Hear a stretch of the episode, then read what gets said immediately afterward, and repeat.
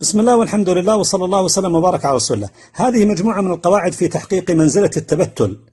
القاعدة الأولى التبتل واجب قلبي. هذه القاعدة مأخوذة من قول الله سبحانه وتعالى وتبتل إليه تبتيلا. التبتل في اللغة هو الانقطاع.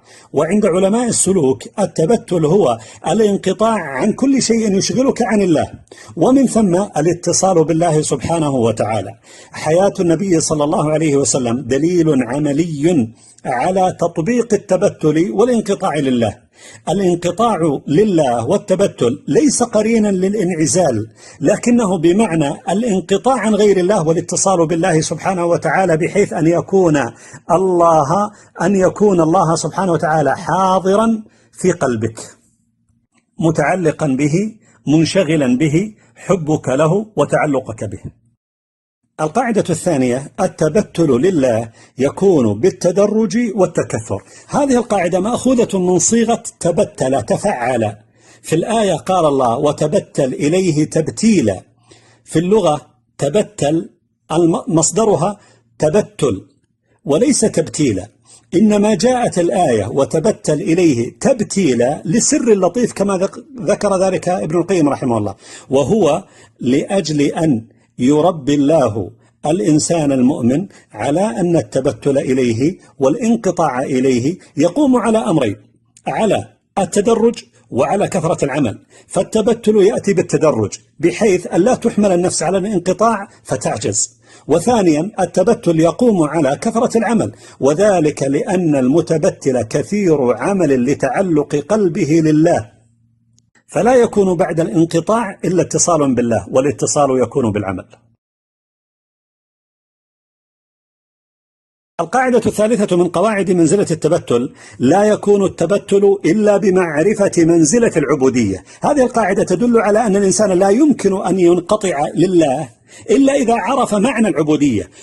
وأيضا إلا إذا اقتنع أن العبودية إنما هي ضرورة للإنسان. فمن تأمل صفات الإنسان عرف أنه لا يليق به إلا أن يكون عبدا. ومن تأمل صفات الله عرف أنه لا بد أن يكون إلها ولا بد أن تنزل به الحاجات. ولا يعتمد إلا عليه ولا يرجى إلا هو ولا يتوكل إلا عليه. ما دام أن هذه الصفات هي صفاته من عرف ذلك عرف أنه إذا انقطع لله وتبتل لله إنما لا ينقطع لأجل أن يحصل غرضا دنيويا. إنما ينقطع لأن هذا هو اللائق به وهذا هو الفرض عليه.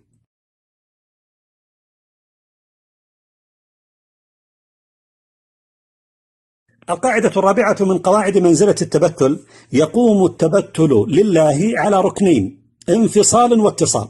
هذه القاعدة تدل على أن التبتل يقوم على ركنين. الأول انقطاع أو انفصال. فلا بد للمؤمن العابد السالك طريق العبودية لأجل أن يتبتل لله لا بد أن ينقطع في قلبه عن ما سوى الله. بمعنى أن لا يكون قلبه محبا إلا لما يحبه الله وإلا أن يكون قلبه راضيا بما رضيه الله له. وألا يخاف إلا من الله وألا يعتمد إلا على الله وبالتالي ينقطع عما سوى الله. ثم يأتي الركن الثاني وهو الاتصال. فبعد هذا الانقطاع يقوم القلب بالاتصال بالله فيقبل عليه حبا وخوفا ورجاء وتوكلا وشوقا ورغبة ورهبة. وهذا هو الاتصال ولا يكون إلا بعد الانفصال. القاعدة الخامسة من قواعد منزلة التبتل عقبات التبتل. اثنان العقبة الأولى رجاء المخلوقين.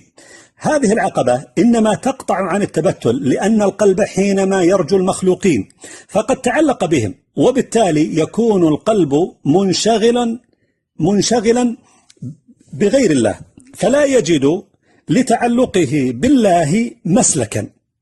فمن تعلق بغير الله لا يمكن أن يتعلق بالله وعلاج ذلك قطع الطمع من الناس والرضا بما قسم الله لك فما آتاك من الله فهو رزق الله لك وهو اختيار الله لك وهو الذي يناسب حالك وإيمانك ودينك فالرضا يطرد الطمع وأن توقن أن كل شيء بالله وبقوة الله وبحول الله وأنه لا حول لأحد غير الله. العقبة الثانية من عقبات التبتل خوف المخلوقين. وهذا أيضا يقطع عن الله ولا يمكن لمن كان خائفا من غير الله أن ينقطع لله. وذلك لأن قلبه إذا خاف غير الله فقد تعلق به وقد اضطرب وقد دخله قلق واضطراب فلا يمكن له أن يصح بعد ذلك انقطاعه لله. وعلاج هذا الأمر إنما يكون بالتسليم لله والاستسلام له وأن ما أصابك لم يكن ليخطئك وما أخطأك لم يكن ليصيبك وأن كل شيء إنما هو بقدر الله وأن كل شيء إنما هو بحكمة الله وأن الحرز والأمان هو في تسليم القلب لله والرضا بما كتبه سبحانه وتعالى والانطراح بين يديه. القاعدة السادسة من قواعد منزلة التبتل درجات التبتل ثلاث.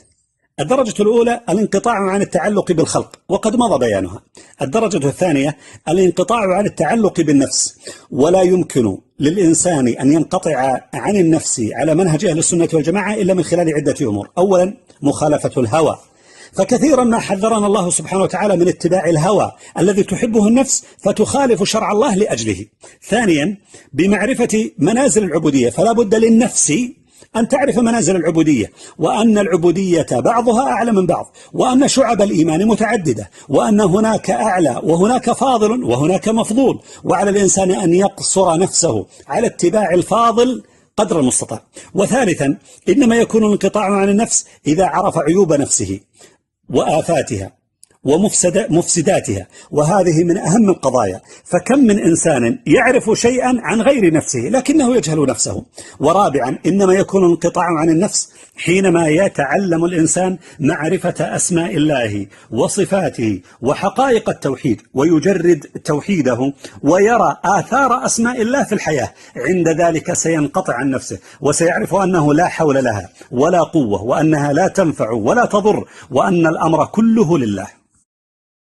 الدرجة الثالثة من درجات التبتل الاشتغال بالله فبعدما انقطع عن الخلق ثم انقطع عن النفس وهي الدرجة الأصعب عند ذلك سهل عليه الدرجة الثالثة الاشتغال بالله والإعراض عما سواه بحيث أن يستغرق الله على همومه وعزائمه وإراداته وأوقاته وتفكيراته فلا يفكر إلا بالله وأسمائه وصفاته ويرى الأمور ويربطها بآثار الأسماء والصفات ويتعلم كلامه ويتدبر أخباره ووعده ووعيده ويكون منشغلا في ذهنه وقلبه بالله سبحانه وتعالى وأن يستولي حب الله على هذا القلب بحيث أن يكون ذلك هو المحفز لعلو إرادته وعزيمته عند ذلك ستحدث الاتصال بالله وسيكون الله هو يده التي يبطش بها وهو سمعه الذي يسمع به